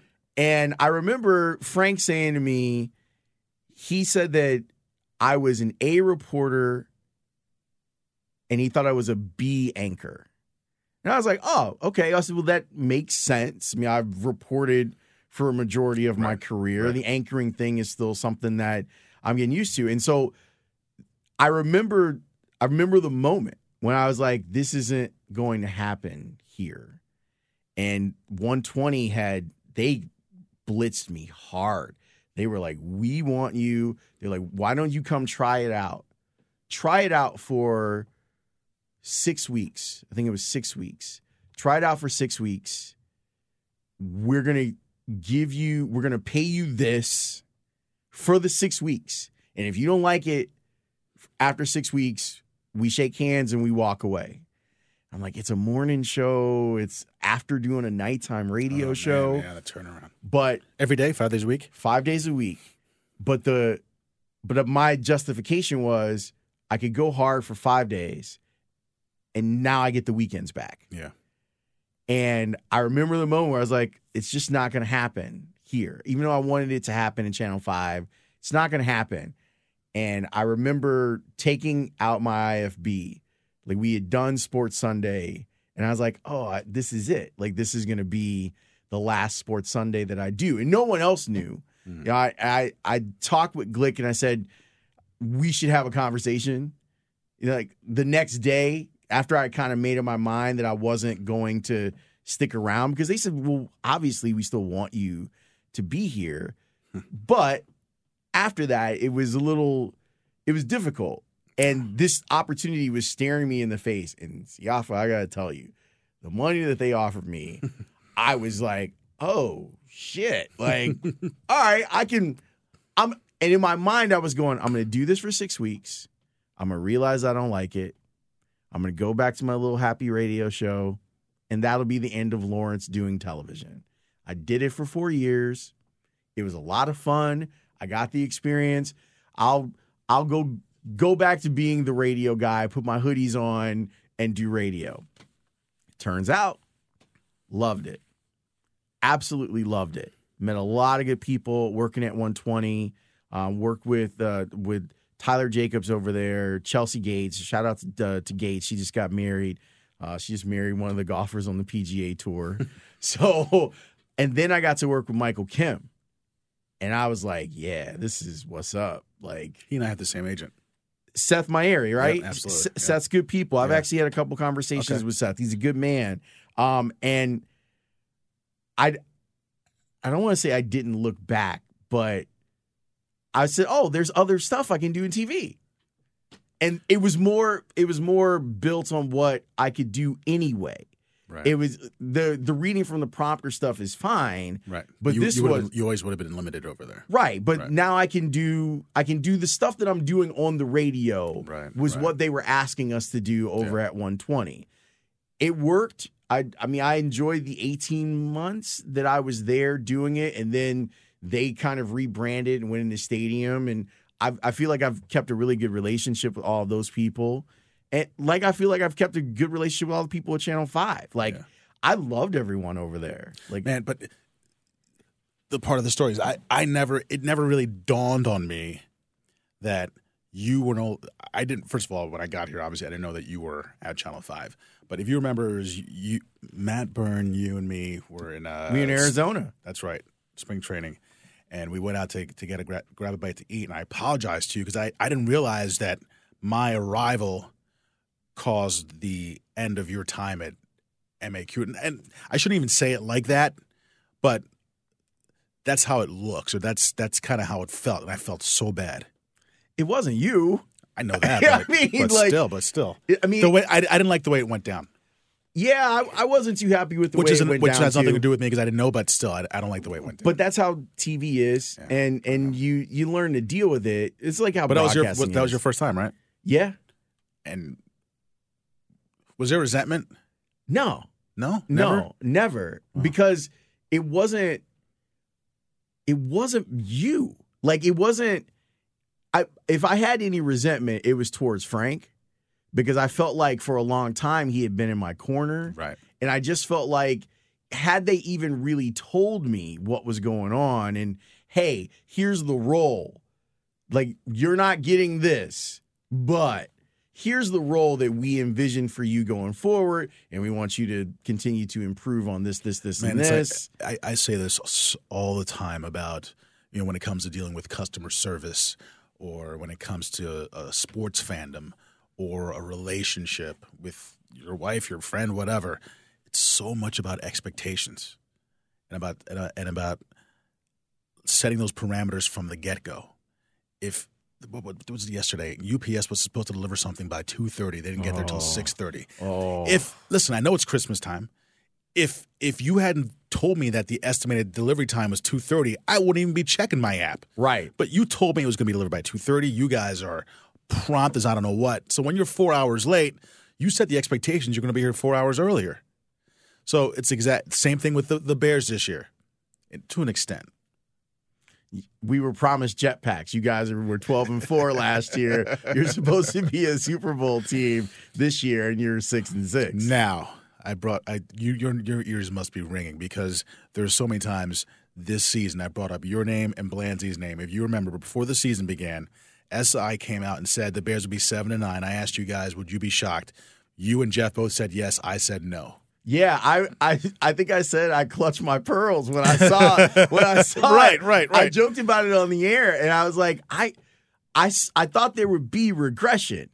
I didn't think it would be regression to them starting off where they would have to win three or four just Right, to get to six right, and six. right. You know, I, I didn't think that it would it would be that at all. So yeah, it's but it's, it's a- about it's but it's all about the expectations. When going into it, if if if if you if there wasn't last year, which isn't really fair, but if there wasn't last year, and you said uh, second year NFL head coach, uh, third year quarterback, um, defense that was awesome the year before, if if it was just Team X, if it was if the years were flipped like if the bears had this season last year people would be like oh my god right. the The- bears the are on, be on the different. come The and reaction would be then totally different. and Right. then now you know you'd be if they flipped it around in 2019 and 2018 then people would get super excited But I also think part of the problem is that a lot of people felt as though if Cody Parkey makes that kick, the Bears are going to the Super Bowl, and I never felt that way. I'm I'm glad you brought that up. I mean, not that I mean I hate talking sports on here, but it's one of the things that my guys talk about over on on NBC Sports Chicago. Yeah. Is oh, I thought they were supposed to win the Super Bowl. That that the Cody Parkey kick was right. Did- only only thing that stopped them. forget about the slowed them. Rams or the on the, on the road. On the road. You know what I mean? Right. It was Right. just all Cody Parkey, and I think we all kind of fell for the banana in the tailpipe coming into the 2019 season, where you're not. I don't know if we were looking at the right things. I agree with you. And then you, it could be. There's uh, do you know remember Tony Palos by any chance? Yeah, I love Tony. Tony is like the biggest Cubs fan in the history of the world, and he. I mean, if you wanted some entertainment, they should really uh, figure out a way to get a camera in there to capture Tony and me arguing during commercial breaks because it's epic. But I remember Tony telling me before they won the World Series in 2016. They're going to win four or five World Series. I'm like, dude, can they win one, please? I'm like, let them win one, please. Let them win one. Number one. the- How number does that two, feel now? You but not, not just that, but number two, to have this belief that everybody is going to continuously get better at the same time, that's not how life works. nope. I'm like, Tony, you're older than I am. You know, like, you know life doesn't work like that, let alone sports. So again, I'm I'm big on expectations. Yeah. So it was it was uh I I wouldn't even call it a gut punch necessarily. It it did feel like I was just moving to the next thing. Yeah. And it all worked out. You've been here for 5 years. I feel like I've kind of found my niche now in TV and doing stuff with NBC Sports Chicago is exactly it's exactly suited to my skill set Yeah. and it's fun. I love that show. Thank you. I no, you could I'm show you're right on my phone. I DVR it. It's the first thing I do after Bears games. Even when I'm at work at, at NBC five, the first thing I do after Bears game is put you guys on because there's no BS and you're going to keep it real. we try and I, I i'm with a group of that was the other thing like it was so crazy you talk about how small the industry is so i did a radio show with dan hampton At the score. for, for like six months and then we got canceled um and then to be over there doing sports sunday with him was perfect for us wow you do have a football after show. Oh, well, thank you for that. I just realized that I could do that with my phone. I just realized I could watch the show with my phone off the DVR. Yeah. But we like we ended up doing Sports Sunday together after Bears games, and I was like, this is what we should have been doing. 30 minutes where I could just wind Hamp up and let him go and let him do his thing. And I'll just get us in and out of breaks. And it turned out great. So now I'm with a group of guys that are like that. And it's it what's crazy is I covered those guys. Like those are I was in the locker rooms to, to cover most of Olin's career, all of Alex's career, all of Lance's career, most of it, all of uh of Matt's, Matt's career. right. So they know me, I know them. It's fun. It's it, I think it's It comes across. thank you. We But- we but- tried. And I love the the interview you did with Joe Cowley sometimes, and and he talked about the fact that he feels as though, um, optimally in his mind, you'd have people who aren't from a cer- certain market covering the teams because there's um, a certain you you're removed from it in a way. The perspective is different. and I think it helps me in my career here in Chicago because I agree with you. I'm not looking at it from the perspective of a fan who grew up loving these teams with everything that I am. I'm able to remove myself and say, you know, I don't know if that's a good like the the heart part of it is removed from my analysis if that makes any sense. Oh, it makes a I hundred mean? percent sense. I I describe it for me. I'm no. I stopped being a Bears fan. yeah, in I heard you I heard you say that when you were talking to Cowley. How? it just I had some good mentoring at the score. Uh, Dan Bernstein played a gonna say that. played a huge role. He did. Like he I, when I was a producer here and I got promoted. So this is 2000 the last year of Dick Jauron as head coach. Dan wrote me a two-page letter, like a handwritten letter of what the expectations for me were. Like that they were sending me up there to Halas Hall and that I had expectations, and my expectations were to not be a fanboy, to go up there and ask hard questions, to not be afraid. And it gave me a lot of confidence to be like, I'm doing a service for my radio station and for the people who listen to my radio station. Those guys, the Boers and Bernstein show, is is a vital part of my own origin story because we were doing Bears reports on the score. It was it was a certain way that we were doing them, hmm. where you bring the reporter on, they tell you what's going on, you have a couple laughs, and you get out of here. Dan and Terry told me, whatever you want to do, we want to know what you think is interesting with what happened at Halas Hall, and it may not be whatever anyone else is. It may be a conversation that you had in the locker room. So they told me that that segment was mine. So when I came on the air, they would get out of the way. I would come on with a piece of tape and say, "Hey, this is what happened today. This is what Lovie Smith was talking about. Can you guys believe that he's talking about this? We saw the game last week against Detroit. That's not what happened in the game. So, hey, I went and talked to this person. Da, da, da. Listen to this. And I was doing packages on the radio, Mm. is what I was doing. And they, because they were so, I'm trying to think of the, I want to pick the right word for them. How about this? Since it's my podcast, they didn't give a fuck about a relationship with the Bears. Mm. They didn't care.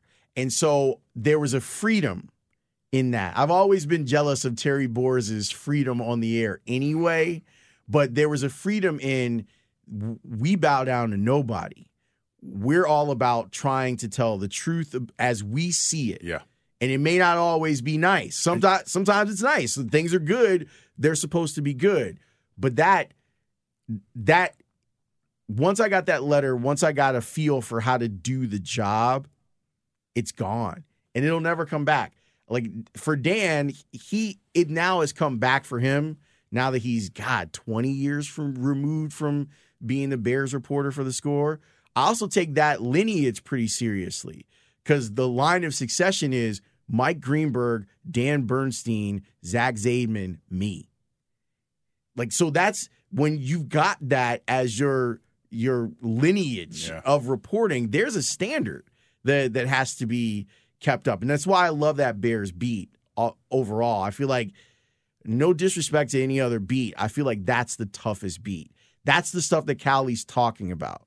That for the most part, that beat, in, include Peggy in that, that's the beat where the tough questions are being asked, and there's a lack of um, a lack of fear. I think in other places there's either Other other places in the city. Mhm. Okay. I think there's a there's more fear about well if if we don't cover the Cubs and are we going to have access to the Cubs or with the Bulls thing other than Cowley, you know, and Cowley out there and, and it's different styles. Like KC was doing the job but not as loudly as Cowley sure, was doing sure. it, that sort of thing. But I take a lot of pride that that's how I was raised as a reporter. And it sucks because I loved the Bears as a kid. And now the only reason that I care now is that it's good for the radio station. The Bears being good is good for the score. It's good for Channel 5. It's good for NBC Sports Chicago. But I don't emote. And it sucks. I still emote with the White Sox. Like that's still Okay. I still admit that openly. I still emote although I'm I would I would say that I'm harder on them than anybody because I emote and I don't want that bias to come out as me being pro Sox even when I know they're not doing a great job of team building or winning championships. And I try to be extra fair to the Cubs because I'm a White Sox fan. So I want to be try and be as fair as possible, but I mean, I miss it sometimes. Like I miss I miss being in the room. It, I think it comes across in the football after show because after we do like Matt Nagy or or Mitchell Trubisky, like I'll be sitting there and my guys are my favorite moment in broadcasting and doing this show.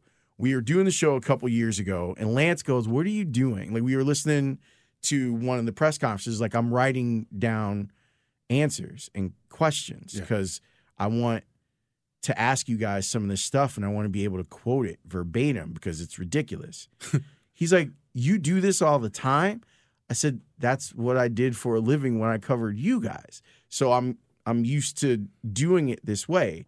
And Lance started to take notes during press conferences. That's hilarious. He still does to this day. Yeah, he. I mean, they do like now. You could do it on your phone and Right, stuff, right, right, but they pick up on stuff really quickly. Like there's like tone of stuff that they're like, "Oh, that's not good." I'm like, "What do you mean?" Like they know because they've Sure, been in the room. Yeah.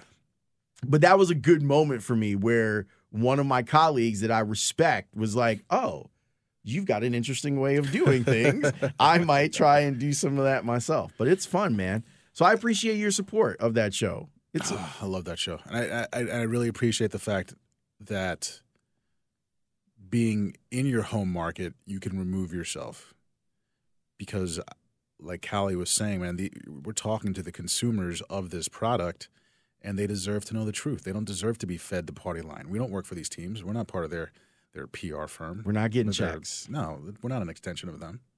If they do something good, we can we can opine that we think it's good. But if it's bad, I'm going to say it's bad too. And we're not being a hater. I hate I hate that. I can't stand that that whole you're being a hater or you're you're being negative. Man, I'm just being real. You don't like it because you want to drink the syrup. Facts. Don't you have to go back and go do the 10 o'clock? I told you we were going to run over, man. I'm good, man. I told you we were going to run, over the I'm good. time. This is hilarious. This is great. I'm good. All right, well then let me let me wrap things up a little because right. you know we've been talking for two hours, right? No. Yeah, it's right there on the screen. It's right there on the screen. All right, I don't even know. This might be a two-parter. I don't even know. Um, what what do you like most about being at five and being in Chicago? Um, so I think there are very few markets that I, being a, a diehard sports fan who grew up in Philadelphia or South Jersey, could comfortably work in. Um, I've done New York. New York is an interesting market because I've worked at places in New York where there are no sports fans. Really? Yes. It's that big of a city. You have you got 18 Oh, million people working there. You're gonna you're gonna come across people who just don't care. You know what I mean? Um, Philadelphia, Chicago, Boston are three cities where I think sports are an integral part of the fabric of those cities. It's it's really hard to find people who just don't care in those cities. Um, fair or not, I I I don't know why this is. I just always felt like Boston has that. Do they like black people thing? You know what I mean? I, I I'm sure it's not fair. I'm I'm sure it's not totally accurate, but there is that reputation, and I think a lot of I mean, the athletes there have said it. Yeah. It's it's not just something that us sportscasters say. It's Right. people who live there. There's a reason that the the Yankees were the the last family to to integrate Right. Major League Baseball and So whenever whenever Boston came up with my agent, I always kind of had that. Nope. You know, great sports town, but I don't know.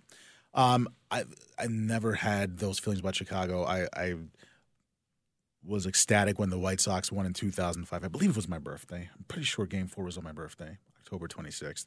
Um, 2003 was. I mean, I watched that in Philly. It was a heartbreaker. I, I always wanted the Cubs to do well. Um, the Bears and the Eagles aren't a natural rival. Right. First Super Bowl I ever watched was was '85. I was a little dorky. What was I? Eight. I love the Super Bowl Shuffle. I love I love the Refrigerator Perry. Um,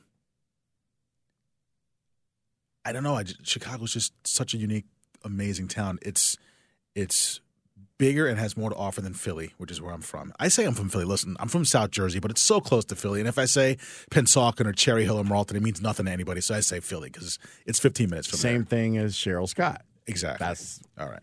Um, New York, Chicago is way more livable, manageable, and and doable than New York City. I could never have had my family living in South Jersey and done a six month trial living in an apartment in New York City. Could never ever do it. Um, the best part about working here and covering these teams, people care when when there's a big event, when there's something big that happens. I'm in the A block, which is rare, but when it happens, I know it's because this is important and people care, Mm. and that's a good feeling. I mean, listen, a lot of the, October or the first week of October of this year was the first time since I've been in the main anchor chair that we didn't have a, a, a playoff baseball team. Um, the Bears were getting ready to go to London. The Blackhawks weren't starting until that Friday. in Prague. Right. The Bulls weren't starting until the following week. So for a few days there, all I had to talk about was like practice. And I'm not trying to do on average thing, but I'm, I'm saying seriously, like there's there really wasn't much going on, um, and that really makes you appreciate when things aren't are going on and when there is a big story and when the teams are successful or something meaningful is happening and people really do appreciate that. I love that feeling. There's there's like a like a palpable energy that courses through your veins when you know you're you're you're back at your desk trying to trying to write your scripts and go over what you're talking about and then you have to rush out there and you have to do it and it's important. It feels great. I'm glad you guys invited me back onto Sports Sunday because I like now that I don't have to, you know, do the heavy lifting on the show. I can just be me. It's fun. Um, it's really it's really fun because I've worked with Blanzy, obviously, like doing DePaul games. Right, right, right. It's fun to come over and just kind of hang out. Yeah. That and Channel 5's got a lot of staying power, man. You'd be shocked. So I haven't been on Channel 5 as a reporter or anchor since 2014, right? Right. I get asked all the time, "Yo, man, I saw you on Channel Five last week. Like, when, when you gonna be back on there?" I'm like, "What? like, I haven't been over there in five years. hilarious. It's on the South Side in particular. That is hilarious. Yo, man, she's looking good on Channel Five last week. I'm like, no, I wasn't. I wasn't on. Oh my goodness. Maybe Chris Hush. I don't know. I, maybe. I wish I, don't was know. that handsome. Are you kidding me? well, Siafa, I thank you for for coming and Lawrence, being man, on thank House you of L. so much for having me. Man, this is great. Um, I don't even know what I'm going to do with all of this because there's a lot to it because I can't. I can't stand my voice. But good luck. with well, a lot of people are going to listen to it, so that's a really, really good thing. Is there anything you'd like to promote or anything? Nothing. Watch Sports Sunday, Sunday check, nights. check me out on Instagram, Siafa Lewis NBC, for uh, fun pictures of ridiculous craft beer, silly fashion, some cars, sometimes my family. Uh, follow me on Twitter. I won't be rude, but don't come at me wrong. Siafa Lewis NBC. Sports Sunday, Sunday nights, ten thirty from January through September. September through January, it's after Sunday night football. Jeff Landy and I, we try to have fun. Um, we show a little bit more personality than we do during the week. Um, it's a little, little, little bit more. You can breathe more. Yeah. Absolutely. And um, just support Lawrence, man. Lawrence is the best. Thank you. That is the best dressed man on television in Chicago. it's not even close. And Ryan Baker's going to get mad. Don't get too mad, Bake, because you, are not there. You've got the style, but I mean, come on. Have you seen Siafa in a suit? When I saw you, I was like, oh, yeah, they, obviously. That, that makes sense. I'm gonna go. I'm gonna go work over somewhere else. Oh man. So that's Siafa. That was fun, man. We had a really good time. I I talked with his producer Steve Lippo because I went over and did Sports Sunday on Sunday, and he goes, "What the hell were you guys talking about for so long?" And I said, "Well, you know, it just." I kept asking Siafa if he had to go, and he's like, "No, he didn't have to go." And then he he walked in Channel Five like a few minutes before the ten o'clock news started. So, shout out to Steve Lippo and that crew over there. Um, Lauren Nizovich, my girl Niz, Kevin Kehoe. I still got a lot of friends over there at Channel Five, and it's really great to see them. And it's really great that they're they're all doing really well.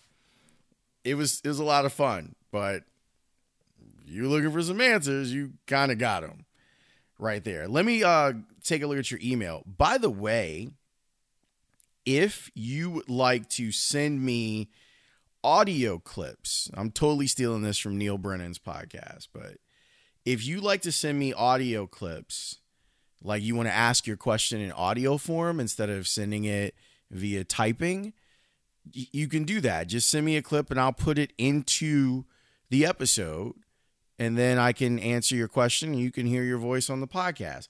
House of L podcast at gmail.com. That's House of L podcast at gmail.com.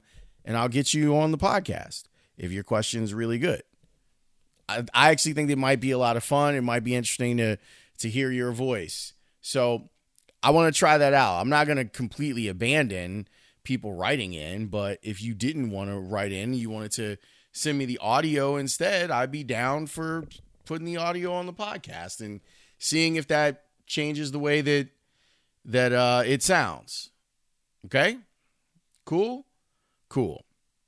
All right, let me take a look at some of the emails that have come in. This is from Nate who says, I'm listening to Josina's episode and I'm curious if you ever broke a big story while on the Bears beat, or do you have a story but someone else beat you to it? Also, you talked about Tony Gill being your new boss at NBC Sports, but I'm not aware of NBC Sports affiliated podcasts. Are you holding out on us or am I missing something? No, I retweet this all the time, Nate. I do the Under Center podcast with the football after show crew.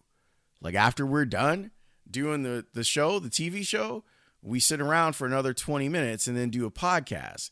It's the Under Center podcast. It's our Bears podcast on NBC Sports Chicago. That's why people say I have four podcasts because I kind of do.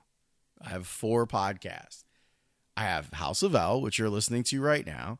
I have Loho Daily, which I do, which is primarily on sports for for uh, radio.com. I have the show podcast each day, and I do the Under Center podcast a couple times a week.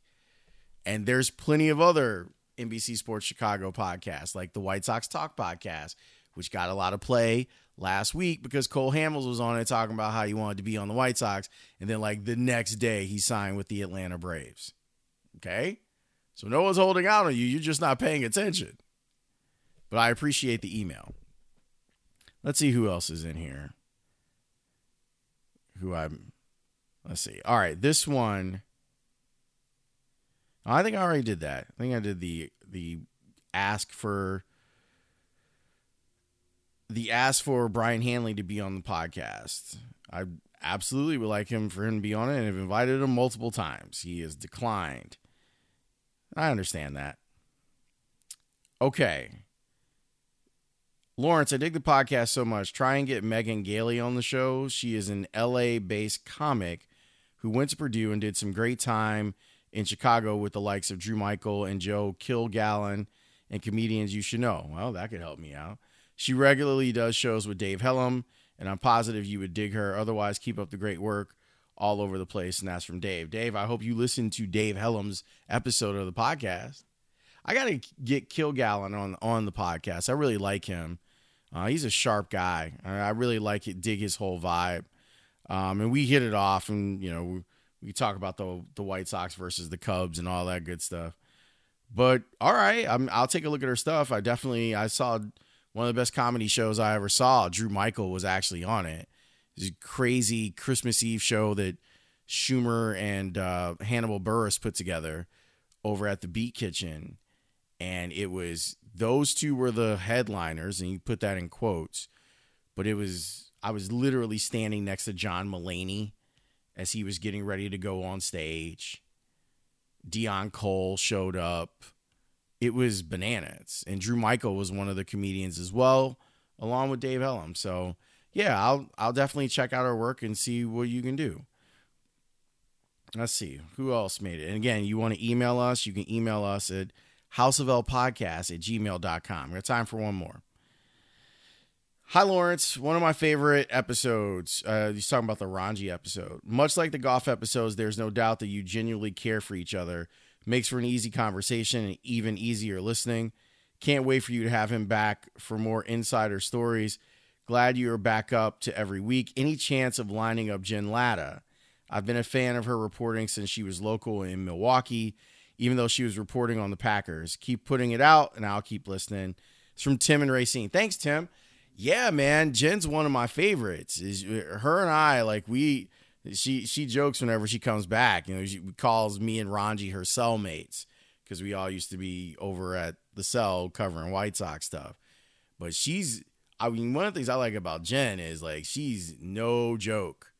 Like she doesn't mess around, and don't let the small statures fool you at all. And if if you are a fan of Jen Lada, I would suggest that you go back and listen to the Kelly Crull episode because she she speaks very highly of Jen. But yeah, I'll reach out to Jen and Dario see if they both want to be uh, on the podcast. I think it'd be fun for for both of those. But thank you, I appreciate that for sure. Thanks for setting me straight. Um, so I think we're done. I think we're done with episode 85. I appreciate everyone's support. And again, if you want to send audio, I can dump it into one of the future episodes with your question. Same thing, House of L podcast at gmail.com. I'll get it on there and we'll see if it all works out. But thanks for listening to the, the podcast today. Hope you enjoyed it. Go back and check through some of the older episodes, man. I'm telling you, it's people that you like that have been on this podcast that you have not listened to and you're going to love it when you see it. I'll talk to you next week. Peace.